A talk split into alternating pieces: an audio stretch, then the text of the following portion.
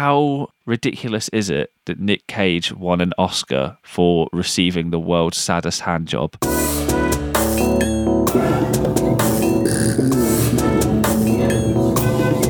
so cute.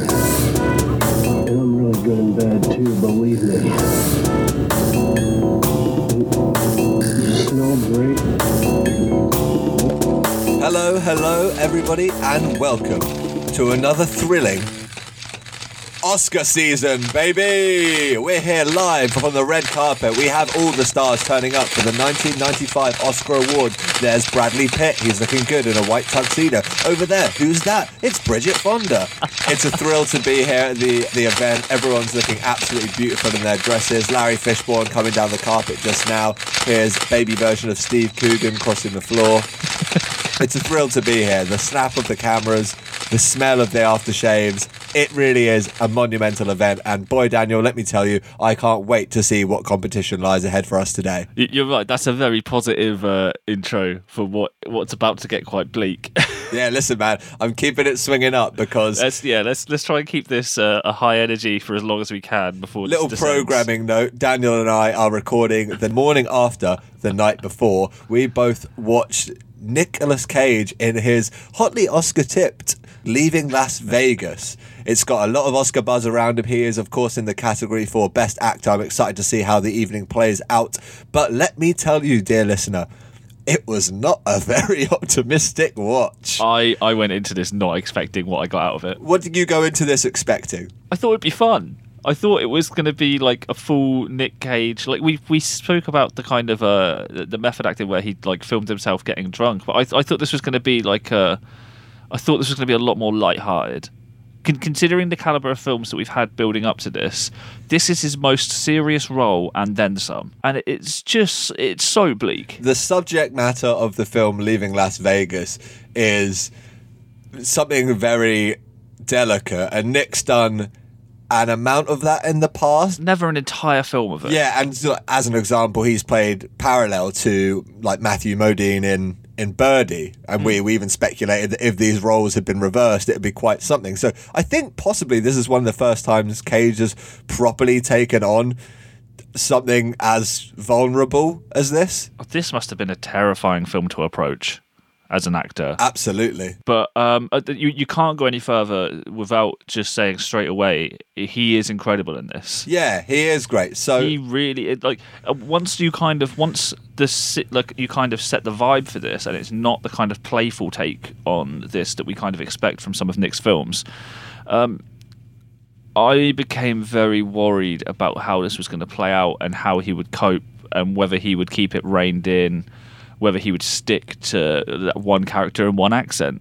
yeah, You know what I mean? But he he really does an incredible job in this. he commits to the bit in, in a major way. And just just to re- kind of reiterate your point, the film opens up and it is we are seeing one of the worst versions of Cage we maybe ever had. He is just out of control. He is like in very intense with women. He's uh, uh, he's a complete mess, and this becomes evident why after the fact when we learn that the character he's playing, Ben Sherman, that's not his name. we'll go with Sherman. I don't mind that. Ben Sherman is a functioning alcoholic, and that this character pulls no punches about that throughout the the entire film. But the opening, perhaps ten minutes, uh, sees Cage going through the motions of being this functioning alcoholic and uh, shaking people he knows from his past down for money so he can get drink, losing his job, bumbling through life, admitting he has a problem, denying he has a problem, admitting he has a problem ad nauseum. He loses his job, and his old employer, who's had to let him go because, presumably, of his alcohol addiction problem, Yes. asks him what he's going to do next after a, a fairly healthy severance paycheck. To which Cage says, I think I'm going to move to Vegas. Uh, and that that's 10, 15 minutes into Yeah, it. and that's when the credits Then the hit. credits roll. That, this is why I got the wrong vibe from this because those first 10 minutes is, you know, it's the, the subject matter is heavy, but they dance around it. It's very light footed. Yeah, it's it's slapstick almost at points. Yeah. Yeah, they, they kind of like, it's a laugh at, at the drunk, not cry with the drunk.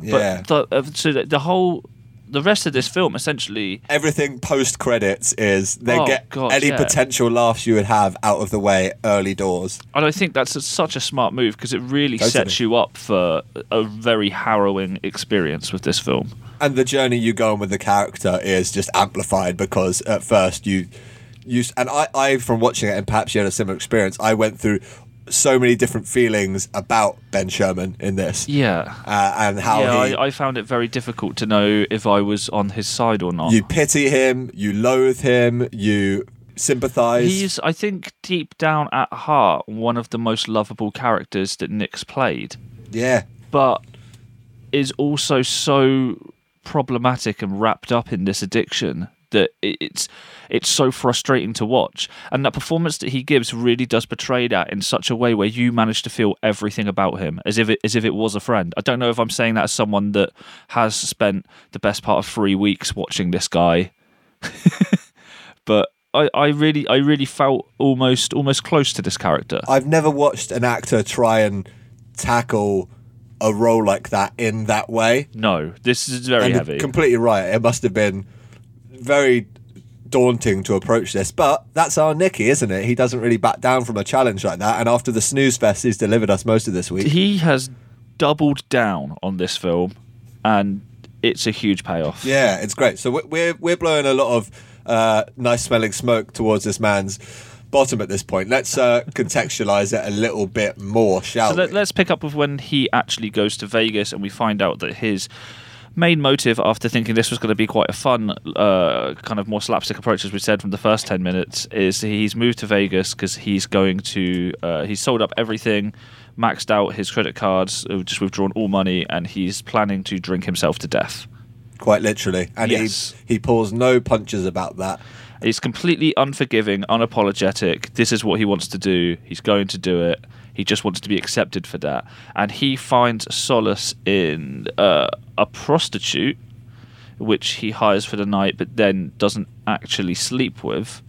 He just wants to spend time with someone. And they form this strange bond where I think they're both uh, kind of content with the idea that the other person isn't trying to change them. He's fine with her life, and she's not. If anything, she's enabling him with his alcohol problem. Uh, as the film progresses, it kind of plunges more into this, uh, more into the pits of this, and we find ourselves in the trenches where they find that uh, at least Sarah, who's playing the, the prostitute, as a ended up as catches feelings in a very bad way for Ben. Um, it's then kind of strange. You're you, you're left unsure where Ben's head is at with this because he's just drunk permanently in this film. and his There's- goal there's for his when, character uh, is to die, and it makes for such a strange watch where you have these two characters who are, are falling in love and developing all these complicated feelings for each other and have found some solace in one another's company. You know, they're two damaged people circling the drain, but they have each other through all this. But at the end of the day, Ben's end goal is to not live anymore. There's that really towards the end. There's a scene where he's in bed and he's barely able to to get up, and she she comes in and uh, she, like goes to hug him and hold him up. And he like goes. It's, as if they're, f- he's finally going to hug her back, and he just reaches, but then reaches out for a bottle of vodka on the side of the bed. And oh, I was just. It, it's a lot. Yeah. this is not the kind of film that you put on in the background. This is this is a heavy film. I'd recommend it.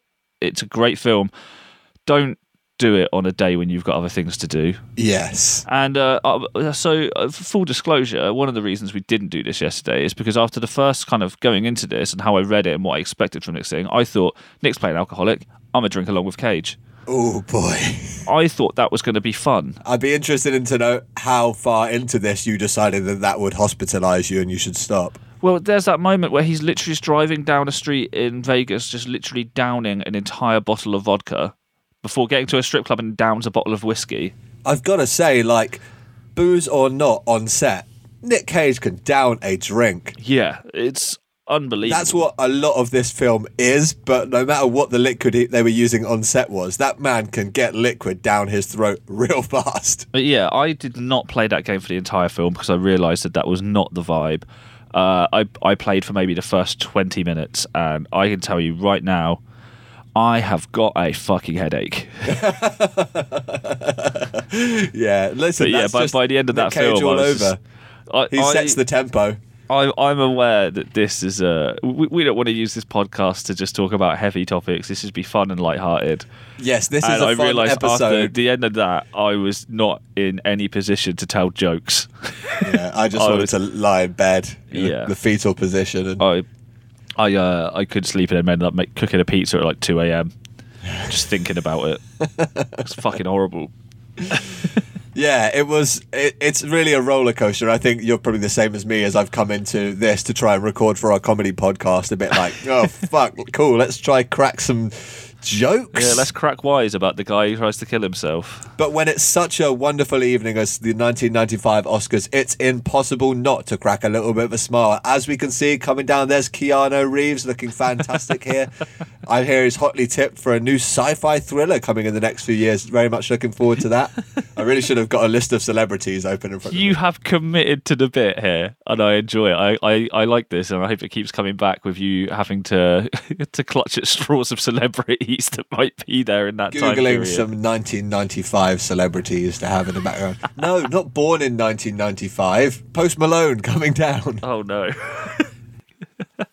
okay, so let's start off with I'm going to make a couple of speculations here. Okay. I know that we're quite deep into the Cage conspiracy at this point. Hmm. Is this uh, Nick Cage's gap year from earlier down the lines, and we've just found some uh, some stock footage? Oh, I see. Where we reckon he went away and he got crazy. Yeah, I mean this would sum it up. He quits his job and he leaves for Vegas for an undisclosed amount of time, and he, you know, we we missed him for an entire year, where he then just came back not knowing what he was doing. There's definitely something there. However, this will all play into that lizard tattoo, which is prime and on display and in position as per usual. So I don't know if the gap year he had, which I think was in 88, this is without looking just off the top of my head. 88 was Vampire's Kiss, so it was before then. 85, it was between Birdy and The Boy in Blue. Right, yeah. See, I don't know if Top Hat Lizard was around in that point. Maybe he got that tattoo on the gap year. That sounds about right. That sounds like the kind of thing you'd do, yeah. But uh, who can say? I would um, argue, and you might have had a similar thing to me. I pretty much jumped off my sofa when I saw it. But of course, this film I speculated was the somewhat sequel to Honeymoon in Vegas. And wouldn't you know it, in the back of one of the shots, we get a big old shot of the Bally Hotel. I which did not see that, no. Essentially, essentially bankrolled the last movie. I would not be surprised if this film was the fallout of uh, Jack Singer and SJP's marriage falling apart. And this is why he drinks himself silly. I mean, there's even a great line of dialogue where he says, and I'm going to do a bad job because I didn't completely write it down.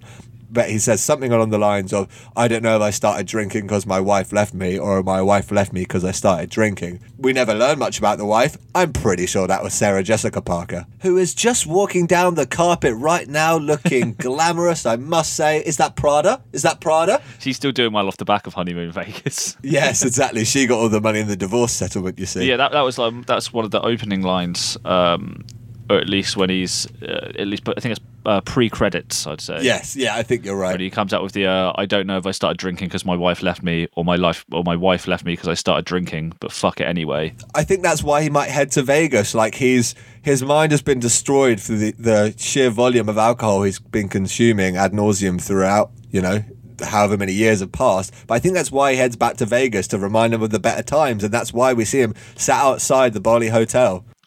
This film plays out a lot like a grittier version of Pretty Woman. Gritty Woman. I like that.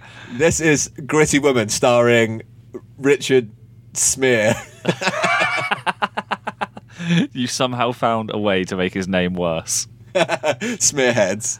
Oh god, I did wonder where all that cornet was coming from in the background of this film. Can we take a minute? How good is the music in this? Oh, it's brilliant. Like, like just constantly throwing songs at you. Me and you spoke uh, possibly off air about films that we both really liked quite recently. Um, we both were speaking about the film Birdman and how great some of the film, uh, the music is in that. Yes. and I I think it kind of took some uh, some some key points from this. The, the, the way that the the music in the first hand is just kind of like really loose jazz drums in points it's it creates such a weird vibe to what you're seeing. I love the way this film was put together. Like the the camera shot choices and some of the like film stocks they're filming on was brilliant, and the the colors and the settings, and it was such a such a cool looking movie. I went into this worried that this was going to be, uh, you know, we, we know it's the Oscar nomination uh, for Best Actor for Nick, but I didn't know if the film was going to live up to that. So I, I went into this thinking Nick's going to absolutely crush what might just be a really average film, but this is incredible the entire way through. Completely agreed. There was there was not a moment where I wasn't completely gripped in this, uh, for better or worse. I say, like I said, I came out of it feeling a lot worse, but that's that's cinema.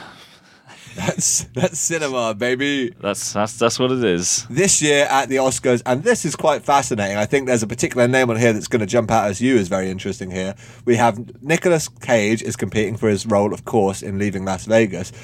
Other nominees include Richard Dreyfuss for Mr. Holland's Opus, a film I actually missed out on the the viewings this time around. We also have an entry from Anthony Hopkins, who played Nixon in Nixon, and most interestingly, we've got an old friend of ours popping up who's in the Oscar noms this year. I'm going to turn your own game against you, Daniel. Want to guess who that is? Oh Yeah, it doesn't feel so good, does it? no. Who should be competing against Nicolas Cage in the Best Lead Actor nominations this year, the 1996, it turns out, Oscars, but Sean Penn. Oh, I was going to go with Crispin Glover. Uh, no, no, he's uh, out the He's- picture, he's I'm long afraid. he's still picking the cockroaches out his rectum. Oh, So Sean Penn is going head to head in Nick Cage today. These are two friends from humble beginnings, former co-stars. I'm fascinated to see how this turns out. What a beautiful evening. sorry if I'm a bit quiet. I'm just reading up on a couple of bits that I wanted to I wanted to bring up. That's fine. What I would say is that unfortunately, through our intense rounds in the past of Quizzilis Cage, I've now kind of got into a bad habit of just noting down stupid stuff throughout that isn't particularly interesting note wise. But it's just like I've got it just in case, and I don't know if that's a good habit to get into necessarily. Yeah, I I thought I'd give you a break from it to this. I thought the film was heavy enough. I didn't want to make you, you know, even even more. I don't want to bring any more despair into your life by making any horrible questions. Yeah, watching the trailer for this a bunch of times could be tough work. Um, Yeah, but yeah, I'm still, you know, I've said it before and I'll say it again. I, th- I feel like we need to build some sort of parameters around Quizzilis Cage, and that's not just me saying up in the back foot. well, I'll, t- I'll tell you what. Let's let's go in on this, and I'll I'll give you a question. Okay, despite what I was saying. Okay, love it. Well, well, no, no, because I, I feel like you're going to. I feel like I, I've reined it in. How much money in total does Nick spend on booze throughout this film? I'm kidding. um, in that's one dollar twenty-five. Um. In one of the opening bar scenes where he's talking to a lady, he describes her in a certain way, and I would like to see if you can finish uh, the the phrase that he uses where he describes her as sexy like. have you got it? Have you got anything for me here? I've got it written What, down. what, what is she me just- sexy like? Let me just search my brain because it was definitely a standout line. She's sexy like the shell of an egg. Oh, what a better way of putting it. But no, unfortunately, it's uh, sexy like a kitty cat. That's a weird thing to say. I know that's why I wrote it down. Uh, he he goes on to say afterwards, after he's told that uh, that the barman tries to stop him from speaking to her because she's clearly had enough, and he goes on to just mutter to himself as well. Well, to be honest, he he says it to himself, but loud enough so everyone around him can hear that uh, he's he's really good in bed. Believe me. But interestingly, later on in the film, he fesses up to Sarah, the prostitute character he becomes enamored with, that he's really rubbish in the sack. Yeah. So I thought that was very, again, this is one of the most honest characters I think Cage has played because he's a man with nothing to lose. He doesn't fear death, he welcomes it, quite frankly. That I think this is one of the most honest versions because, again, he's just got, it doesn't matter. It, you know, he can say whatever, he can do whatever. Kind of uh, tagging onto the back of that, uh, throughout the entire film, Nick's character Ben refuses to sleep with Sarah, Yeah. which really brings her down until one of the very final scenes. Where she shags him to death. I know. What a way to go. How ridiculous is it that Nick Cage won an Oscar for receiving the world's saddest hand job? Oh because man. it truly is one of the one of the most bleak things I've ever seen. Whereas for some reason she's giving him manual stimulation whilst he's dying. Yeah. And he's literally just there, kind of shaking. And uh, what a horrendous scene! he has never looked worse in a movie because, of course, he's playing someone that has given up in every respect caring about, you know, their appearance would be bottom of the list, but he is clammy, his eyes are drawn. I wouldn't be surprised if we found out that Nick Cage just wasn't sleeping throughout all of this so that he could. Yeah, He he he, really looked like he had a problem. He like, looks- This film, in many ways, just felt like a huge intervention, and it was it was it's bleak. There's no other way of saying it. Um, I've got a little cage fact for you based around this film. Yes, please. I'd love to know more about how this happened. Not so much a cage fact, more of a film fact. So I'm sorry for getting your hopes up there. Mm-hmm. There's a scene where he's in. Uh, he he goes into like a breakfast bar with it's got a few bikers in there. Yes, You remember the scene? He gets headbutted. I recall. and then gets kicked out of the bar because there's been an altercation. Did you clock the the barman in that scene? Yeah, I did. I, I know who he is. Okay, so you know that that's John Lennon's son. I did not know that. Wow. It's Julian Lennon, the son of John Lennon. Sure, why not? But yeah, I, I found that to be quite quite fascinating. All right, folks, it looks like the ceremony is starting. Everyone's in their seats. The lights are dimming. The chatter is quieting. And it looks like the awards ceremony is about to begin. We have our first category coming up here for Best Actor. I'm keeping everything crossed for our good friend Nicholas, as I hope you all are at home too. There are a lot of definitions of acting, but none of them fully catch the elusive enchantment of a great performance. There's only one way to do that, and it's what these five actors have done. They've given the performance. And the winner is. Nicolas Cage, Oh my God!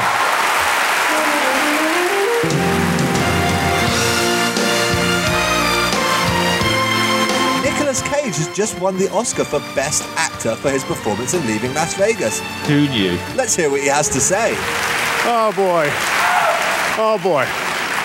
Three and a half million dollar budget, some 16 millimeter film stock thrown in, and I'm holding one of these. I have got to thank the members of the Academy for this, for including me in this group of super talents, and, and for helping me blur the line between art and commerce with this award.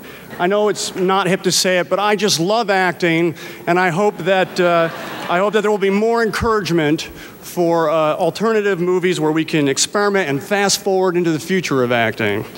Let me thank the awesome, multi talented Mike Figgis, my incredible, amazing co star, Elizabeth Shue. I am. I am going to share this award with both of you and uh, uh, everyone in my family, my gorgeous wife, Patricia. And I just finally want to say, Hi, Weston, it's Daddy. I love you. Thank you.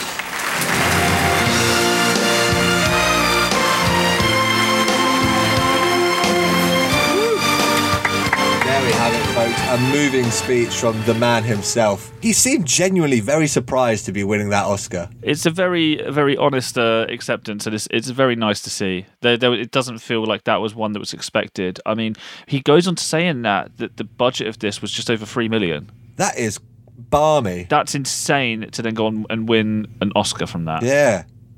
Incredible. But at the same time, I, I, I'm really not surprised with how much. I, I, I, again, I can't say I've seen all of the other films where um, the best leading actor nominations were from, but they'd have to do a lot of work to get into that same mindset and kind of world that Cage has created here. Totally. This seems like a film he took and probably did on the cheap because he, like he, he goes on to say in his speech, and I think this is something actually quite on the nose about Cage that he he loves acting. Yeah.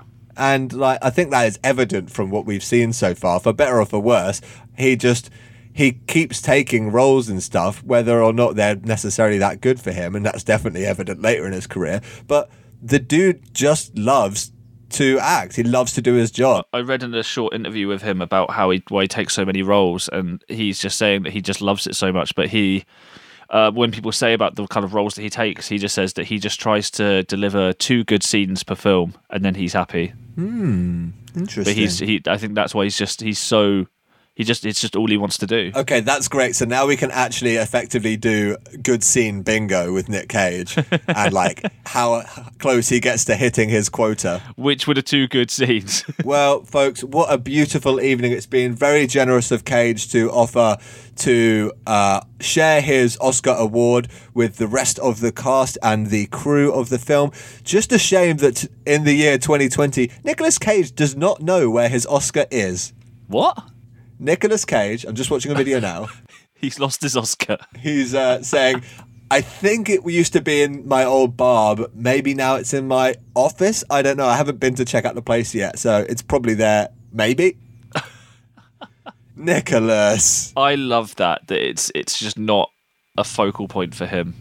Yeah, I love that it's just uh this is cool that I got it, but that's not why he's doing it. no, that's that's really apparent in some of the roles that he takes and the kind of interviews we see with him. He just he's It's really apparent in some of the roles he takes. yeah, he's really not into Oscars. As we've seen from Deadfall, he's really not that interested in winning Oscars. But it's lovely that he did. Good on him. I'm sure it goes without saying, but the unfortunately deceased Ben Sherman could not participate in Cage Match today. And Lou, we held an Oscar ceremony in his honor. Hope everyone understands that. So moving forward, yet again, we have Little Junior Brown will be moving on to tomorrow's Cage Match. So let's talk about the main cage moment we get on this, where he's in the casino Okay. and he he freaks out, pulls an entire poker table down almost onto himself, uh, knocks over uh, a waitress, who then just stays down. Yeah. It's just all the while just screaming. And all shot from one long shot from a balcony above, like almost voyeuristic style, almost like a security camera. So Yeah. you really feel like you're you're not part of the moment. You're just seeing it, and it's uh, and it makes you feel like you're there in the room doing it, and you are obligated to act in the way and feel the way that someone in the room would have, in opposed to being on the table with them and understanding his situation. You're just seeing someone out of nowhere going crazy, and oh boy, I could talk a lot about this film, but I. Uh, I don't think it'll be fun or funny, and I think I will end up bumming myself out. Yeah. This film is undeniably a Cage classic. There's no way It is that, the yeah. most disgusting version of Nick Cage you're going to see, but it's presented in such a way that you will go through the motions and a, a whole range of feelings watching this character live the last moments of his life. yeah, what what a downer. Thanks so much for everyone that tuned in to listen to this one today. Listen, they can't all be funny. But they can all be good, and that's why we've got coming up this but week. they can all be good. And if nothing else, that's what you should take away that this is a very good film and the start, the first day of our golden run. Moving on tomorrow, Daniel, tell us about what we got. We've got The Rock, where Nick's going to be playing Stanley Goodspeed. Uh, a mild mannered chemist and an ex con must lead the counterstrike when a rogue group of mili- military men, led by a renegade general, threaten a nerve gas attack from Alcatraz against San Francisco. Blimey. This is directed by Michael Bay. and this is starring What? Sean Connery and Ed Harris. Michael Bay directed this. Yep. Transformers director Michael Bay. Lens flare explosion Michael Bay. This is OG Michael Bay. Wow. You know what? I don't know much about his early films. I'm fascinated to see how this plays out, and I never knew that he'd interacted with Cage in this way. Oh, I, I've I've seen this before, and this is utterly fantastic. I think you're uh, you are going to love this. Yeah, I'm looking forward to it. I haven't seen Sean Connery in ages. I know this is this is going to be brilliant. Um, I'll leave you with the tagline from the poster as we like to do. So this is a Alcatraz. Only one man has ever broken out. Now, five million lives depend on two men breaking in. Whoa, yes, I am hooked. You are going to have a great time today, Ben. Yeah, I'm looking. I'm looking forward to this. Thank you so much, everyone, for listening in. Thank you, Daniel, for your time. Always a pleasure. Yeah, always pal. Thank you, Nicholas, for wow that. Yeah, absolutely. Yikes! There's not much else to say about it. And like we say every day on the show, despite my rage, I'm still hanging out with Nick Cage. See you later. See you.